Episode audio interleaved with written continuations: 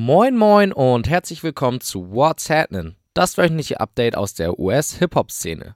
Dieser Podcast ist eure neue Anlaufstelle, um up-to-date zu bleiben mit dem, was die Rapper in Übersee so anstellen.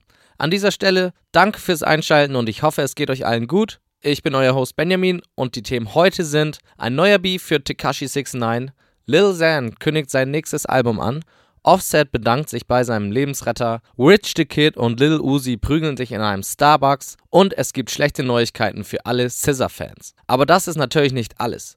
Die großen Themen diese Woche sind Pusha T's zerstörender Distrack gegen Drake, mit dem wir auch anfangen werden, und natürlich das neue Kanye West Album. Das werde ich ganz zum Schluss behandeln und dafür habe ich mir was ganz Besonderes ausgedacht. Und zwar werde ich eine Art First Reaction Rezension zu dem Album machen. Seid gespannt und los geht's. Also, what's happening?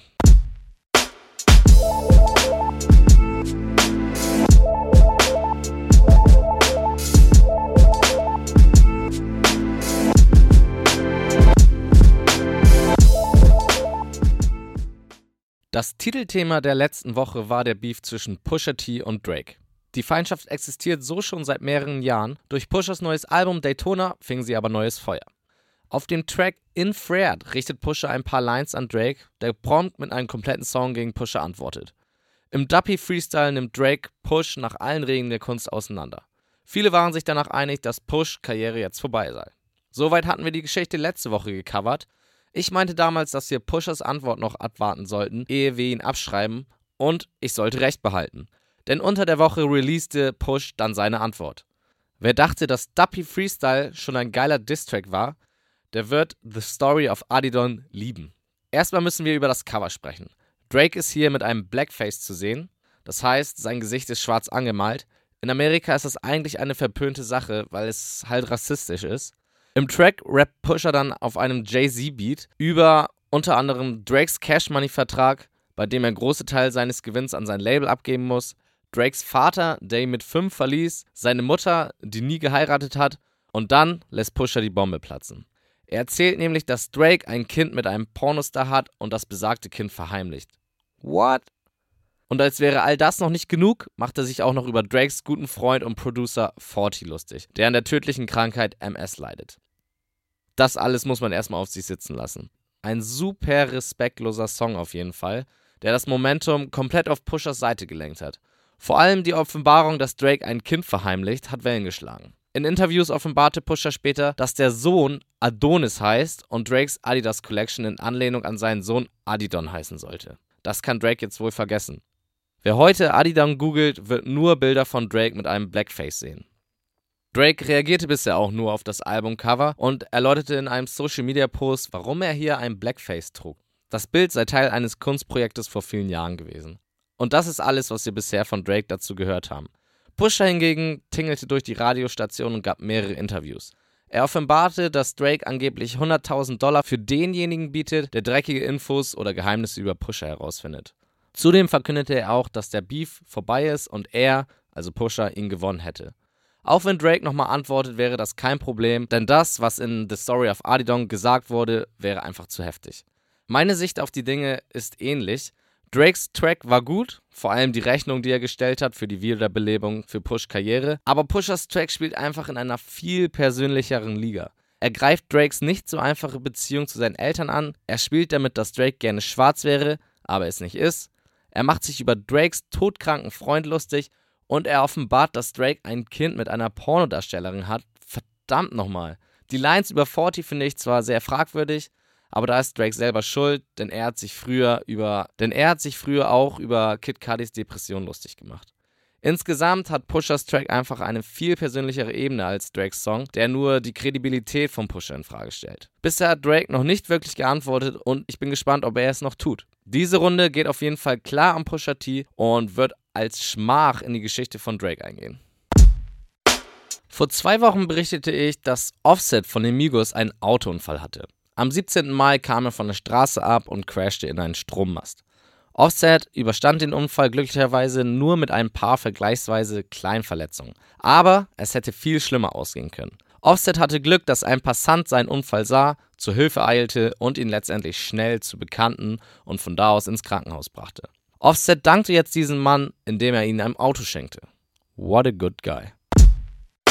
weniger erfreuliche Nachrichten gibt es aus dem Top Dog Entertainment Camp zu vermelden. Momentan ist das Label mit seiner kompletten Crew, zu der unter anderem auch Kendrick Lamar gehört, auf Tour unterwegs. Seit kurzem jedoch nicht mehr vollzählig, denn SZA musste krankheitsbedingt abbrechen. SZA ist die Frau bei TDE und durch Songs wie All the Stars mit Kendrick und Love Galore mit Travis Scott bekannt geworden. Jetzt scheint es jedoch sehr schlimm um sie zu stehen. Ihre, ihre Stimmbänder sind wohl derart überstrapaziert, dass permanent bleibende Schäden angerichtet wurden. Inwiefern sie wieder singen kann oder wie es jetzt weitergeht, wurde noch nicht geklärt. Auf jeden Fall wünschen wir ihr alles Gute und hoffentlich wird sie wieder gesund. Gerade erst in der letzten Woche wurde der Beef zwischen Trippy Red und Tekashi 69 beendet. Da befindet sich 69 schon im nächsten Beef. Auf Instagram forderte er die Glaubwürdigkeit von Lil Reese und Chief Keef heraus. Die beiden Chicagoer würden laut 69 nicht das leben, was sie in ihren Rap-Texten versprechen. Trotz mehreren körperlichen Drohungen der beiden gegen 69 sei ihm noch nichts passiert. Zudem hätten die beiden Angst vor 69. Im ersten Moment dachte ich, dass das Ganze wieder ein Techtelmechtel ist, um den Release seiner neuen, ziemlich geilen Single übrigens, Tati zu feiern.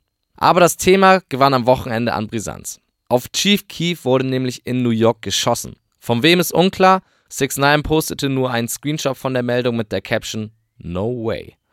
Keef blieb zum Glück unversehrt, aber ich befürchte, dass er das nicht auf sich sitzen lassen wird. Mit Jungs aus Chicago sollte man sich eigentlich nicht anlegen. Nicht umsonst hat der Staat den Spitznamen Chirac. Ich hoffe, dass das Ganze nicht eskaliert, denn sterben muss wegen sowas keiner. Am 28. Juni gibt es ein neues Lil Xan Album. Hat er nicht gerade eins rausgebracht? Im April gab es mit Total Xanarchy sein erstes Studioalbum, welches ich persönlich eigentlich ganz gut fand. Kommerziell war es jedoch ein kleiner Flop für Xan. Jetzt will er also zwei Monate später mit Heartbreak Soldier alles besser machen. Ich bin gespannt, schrägstrich skeptisch, ob das funktioniert. Aber ich freue mich, dass er vorm Splash seinen Songkatalog noch einmal vergrößert. Weitere News bezüglich seines Gesundheitszustands gab es übrigens noch nicht. Vor ein paar Wochen veröffentlichte er selbst ein ziemlich verstörendes Video, in dem er sagte, dass er unter Depression leide. Mit der Ankündigung des neuen Albums scheint das aber wieder besser zu sein. Im Moment scheint wirklich jeder mit jedem Beef zu haben. Die nächsten Streithähne sind Lil Uzi Vert und Rich the Kid. Der Beef läuft schon seit Anfang 2018. Er startete als Rich Uzi einen Platz in Richs Label anbot, welches Uzi aber dankend ablehnte, da er nicht für so wenig Geld signed. Danach gab es einige Disse hin und her, unter anderem verlinkte Uzi Rich auf einem Bild auf einer Krabbe. Ja, auf einer Krabbe. Und Rich meinte, Uzi würde seinen Style kopieren und veröffentlichte den Distrack Dead Friends gegen Uzi. Danach kühlte das alles ein wenig ab bis zum letzten Wochenende. Bei Starbucks gerieten die beiden nämlich in eine Schlägerei. Usis Gang suchte die Konfrontation mit Kids, aber niemand wurde ernsthaft verletzt. Es sieht eher so aus, als ob Rich versucht zu flüchten. Das wird allerdings nicht das letzte sein, was wir von dieser Story zu hören bekommen. Kommen wir zum Finale. Kanyes achtes Studioalbum mit dem simplen Namen Yay. Nicht nur ist Yay einer von Kanyes Spitznamen, sondern auch eines der meistbenutzten Wörter in der Bibel. Yay bedeutet hier so viel wie du oder ihr. Kanye hat Yay als Titel ausgewählt, weil Yay ein Album für alle ist. Für dich, für euch, für uns. Vorgestellt hat er das Album wohl auf der absurdesten Listening Party ever. Kanye lud knapp 200 Medienvertreter nach Wyoming ein und spielte ihnen das Album neben einer Pferderanch am Lagerfeuer vor. Klingt strange, oder? So ist Kanye einfach. Das Albumcover schoss er übrigens ganz minimalistisch auf dem Weg zur Party. Der Satz, der auf dem Cover ist, spielt auf seine bipolare Störung an, die ihm vor einem Jahr diagnostiziert wurde. Ein großes Thema dieses Albums. Das Cover könnt ihr übrigens auch selbst mit einem Satz versehen. Kanye hat hierzu einen Generator erstellt, aus dem schon einige lustige Memes hervorgegangen sind. In den Kommentaren habe ich den Link dazu gepostet. In einem Interview erklärte er zudem auch, dass er nach seinem Auftritt bei TMZ und der Kontroverse um sein Slavery is a Choice Comment sein Album komplett überarbeitete das alte Album wäre wohl zu kontrovers gewesen und nicht seine Musik wäre in den Headlines, sondern einzelne Bars. Und so haben wir jetzt sieben Songs auf Yay. Sieben Songs wie bei Pusher und auch bei den nächsten drei von Kanye produzierten Alben. Zur Erinnerung, nächsten Freitag gibt es ein Collabo-Album mit Kid Cudi und Kanye, am 15.06. ein Album von Nas und am 22.06. ein Album von Tiana Taylor. Wer sich fragt, warum ich Kanyes Album so groß aufarbeite, ich bin einfach ein riesiger Yeezy-Stan. Ich habe ihn schon des Öfteren als mein Idol bezeichnet und als ich ihn auf der Watch the Throne Tour damals in Köln aus der zweiten Reihe gesehen habe, habe ich sogar eine Träne verdrückt. Deswegen jetzt diese Reaction-Rezension. Ich werde meine ersten Eindrücke zu den jeweiligen Songs mit euch teilen und ein wenig interpretieren. Ich nehme keine Gewähr für die Richtigkeit meiner Interpretation. Das wollte ich noch hinzufügen. Aber jetzt ist alles gesagt und ich denke, wir können mit dem ersten Song anfangen. Dieser heißt I Thought About Killing You. Und er fängt genauso verstörend an, wie der Titel vermuten lässt. Kanye rezitiert hier eine Art Gedicht, in dem er über Selbstmordgedanken spricht und darüber, uns umzubringen. Das Ganze hat mich ein wenig an Kendrick Lamars Gedicht aus To Pimp Butterfly erinnert. Als der Beat einsetzt, wird dann aber gerappt und der Song wird zu einem ganz guten Intro und Vorgeschmack für das Album. Kanye spricht über seine Zeit, als er mehrere Millionen Dollar Schulden hatte und auch über seine Beziehung zu Jay-Z. Eins wird jedoch deutlich in diesem Track. Kanye ist lyrisch nicht der beste Rapper. Seine Reime sind nicht immer sauber und er reimt Wörter sehr viel durch Betonung miteinander. Ist natürlich auch kreativ, aber gerade nach Pusha T's Lyrical Masterpiece Daytona aus der letzten Woche fällt das schon auf. Auf zum nächsten Track. Yikes hat mich im ersten Moment ein wenig an Wolves von seinem letzten Album The Life of Pablo erinnert. Als der Beat einsetzt, kriegen wir aber einen ignoranten Kanye par excellence. Er rappt über seine Drogenabhängigkeit, den Vorfall bei TMZ und darüber, dass andere Frauen ihn wollen. Hm, was Kim davon wohl hält. Der Beat ballert richtig und dieser Song ist wohl der, der es am ehesten in den Clubs schaffen könnte. Zum Ende gibt es dann wieder ein gesprochenes Wort von Kanye, das sich auf das Cover bezieht. Er spricht hier von seiner bipolaren Störung und meint, dass sie keine Krankheit ist, sondern eine Superpower. Sicherlich ermutigend für die Leute mit derselben Krankheit. Der nächste Song ist All Mine und scheint ruhiger zu sein. Ty Dollar Sign und Wale oder Wally, Wally, I don't know, sind die Features und hören sich echt gut an. Als der Beat einsetzt, merkt man, dass es doch kein ruhiger Song ist und Kanye ist immer noch genauso ignorant drauf wie eben. Er name-droppt viele andere Frauen und suggeriert sogar Geschlechtsverkehr mit einer Unbekannten. Kanye scheint wohl echt zwei Persönlichkeiten zu haben, aber was hält Kim wohl davon? All Mine liefert im weiteren Verlauf viele denkwürdige Bars, wie zum Beispiel I love your titties, cause they prove I can focus on two things at once. Und Let me hit it war, like F the outcome. Ey, none of us would be here without come. Logisch, oder? Und auch einen heftigen Diss in Richtung Drake. Glaube ich zumindest. If I see you pull up with the three stripes, I'ma fuck around and make you my bitch. Drake soll ja eine Adidas Collection rausbringen, also drei Streifen. Und Kanye ist ja einer der Designer von Adidas, also dementsprechend ranghöher als Drake. Und dann will er ihn zu seiner Bitch machen. Derbe nice auf jeden Fall der Song und definitiv einer meiner Lieblingstracks. Track 4 ist One Leaf und ein sehr, sehr schöner Song. Von Kanye hören wir jetzt eine zweite, nicht mehr ignorante, sondern eher ruhige und sentimentale Seite. Als Features sind hier Party Next Door, Jeremiah und wieder Ty verzeichnet. Einfach ein unglaublich gutes Trio. Kanye liefert hier auch einen interessanten Einblick in seine Ehe mit Kim. Nach seinem TMZ-Auftritt bekam Kanye einen Anruf von Kim. My wife calling, screaming, say we about to lose it all. Had to calm her down, cause she couldn't breathe. Told her she could leave me now, but she wouldn't leave. Das hatte mich überrascht, weil Kim sich ja auf Twitter für Kanye eingesetzt hätte. Dass sie die ganze Sache aber so schrecklich fand, wusste ich gar nicht. Am Ende des Songs gibt es wieder ein gesprochenes Wort von Ye. In diesem widmet er den Song every down female that stuck with their dude, through the best times, through the worst times. Insgesamt ein echt schöner Song. Ja, schon fast ein Liebessong. Track 5 ist eine Art Interlude. No Mistakes heißt er und erinnert mich ein wenig an Bound 2 von Yeezus. Mit seinen 2 Minuten Laufzeit hat der Song nicht so viel zu bieten, außer ein echt schönes Sample. Ghost Town ist Track Nummer 6 und am Anfang mochte ich den Song gar nicht. Grund dafür war Kanyes Part, denn er versucht ein wenig zu singen, was sich nicht so wirklich gut anhört. Allerdings retten seine Features den Song. Den ersten Gastauftritt hat Kid Cudi und wow, ist der Junge gut. Seine Stimme ist einfach unglaublich. Nächste Woche kommt das Collabo-Album von Cudi und Ye raus und wenn das ein Vorgeschmack auf das Album war, dann wird das Album komplett geil. Abschließend darf den Song eine neue Künstlerin von Good Music, 070 Shake. Das macht die auf jeden Fall richtig gut. Sie hat auch eine sehr interessante Stimme, die mich ein wenig an eine Pop-Rock-Band erinnert. Ihre Parts haben sich direkt in meinen Kopf eingebrannt. Ich freue mich auf jeden Fall in Zukunft mehr von ihr zu hören. Auch auf dem Finale ist Shake dabei.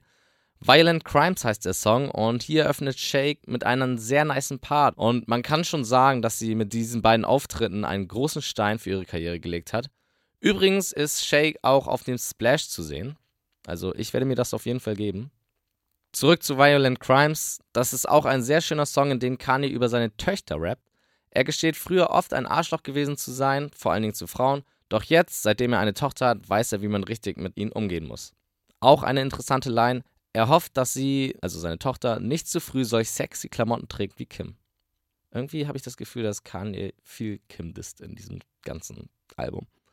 Ty ist auch wieder auf diesem Track zu finden und natürlich wieder echt nice. Es gibt ein Gerücht eines Collabo-Albums der beiden, was wirklich ein Traum wäre, das würde ich mir echt wünschen. Zusammen sind die beiden einfach eine unglaublich gute Kombi. Kommen wir zum Fazit. Beziehungsweise, bevor wir zum Fazit kommen, ein paar Leute haben mich gefragt, wie ich nach Kanyes ganzen kontroversen Aussagen zu ihm stehe und im Internet habe ich oft die Diskussion gelesen, ob man seine Musik überhaupt noch hören sollte. Ich persönlich habe keine Probleme mit den Aussagen, die er getätigt hat. Klar, waren sie nicht richtig, aber ich bin es gewohnt, dass Kanye kontroverse Aussagen tätigt. Er spricht seine Gedanken halt einfach ungefiltert aus, ohne darüber nachzudenken, welche Konsequenzen das hat. Vielleicht auch wegen seiner mentalen Erkrankung. Zudem glaube ich, dass vieles falsch interpretiert wird von den Medien. Slavery was a choice war nicht auf die Sklaverei an sich bezogen, sondern auf das mentale Gefängnis, in dem wir uns befinden, welches uns aufgezwungen wird durch die Medien und die allgemeine Gesellschaft. Wir dürfen einfach nicht anders sein als die Norm. Und auch sein Trump-Support wird meiner Meinung nach falsch dargestellt. Er feierte ihn schon deutlich bevor Trump Präsident war. Jetzt stimmt er auch nicht hundertprozentig mit Trumps Politik überein, was er gesagt hat, aber er feiert ihn, weil Trumps Wahl gezeigt hat, dass alles möglich ist. Ich denke, wenn man das alles so betrachtet, kann man ohne Bedenken die Musik genießen. Also jetzt zum Fazit. Der Kritikpunkt, den ich am häufigsten gehört habe, ist, dass es zu kurz ist.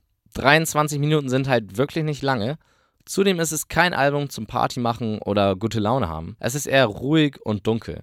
Ein Kumpel von mir meinte, dass es perfekt ist für eine längere Reise. Mit dem Gedanken konnte ich mich sehr gut anfreunden.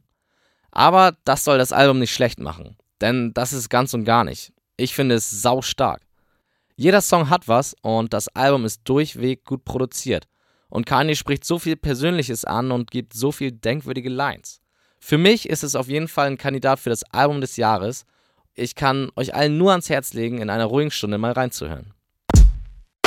Das erste, was ihr jetzt macht, ist jetzt hoffentlich auf Spotify zu gehen und euch Yay anzuhören. Vielleicht auch in den Kommentaren zu schreiben, wie ihr selber Yay fandet. Mich zurechtzustutzen als äh, Yeezy Stan. Denn das war es auch schon für diese Woche von What's Happening. Wenn euch die Folge gefallen hat, teilt sie gerne mit euren Freunden und lasst ein Like für die Facebook-Seite da. Noch etwas? Wie ihr vielleicht schon gemerkt habt, hat der Podcast seit der letzten Woche eine bessere Soundqualität. Das liegt daran, dass ich das Ganze jetzt in einem Radiostudio einspreche. Weil ich die Qualität für wichtig halte, kommt der Podcast jetzt auch immer erst am Montagabend oder Dienstagmorgen raus. Aber ich denke, das kann man akzeptieren. Das nochmal als Update für euch, aber das war auch schon alles. Bis zur nächsten Woche und reingehauen!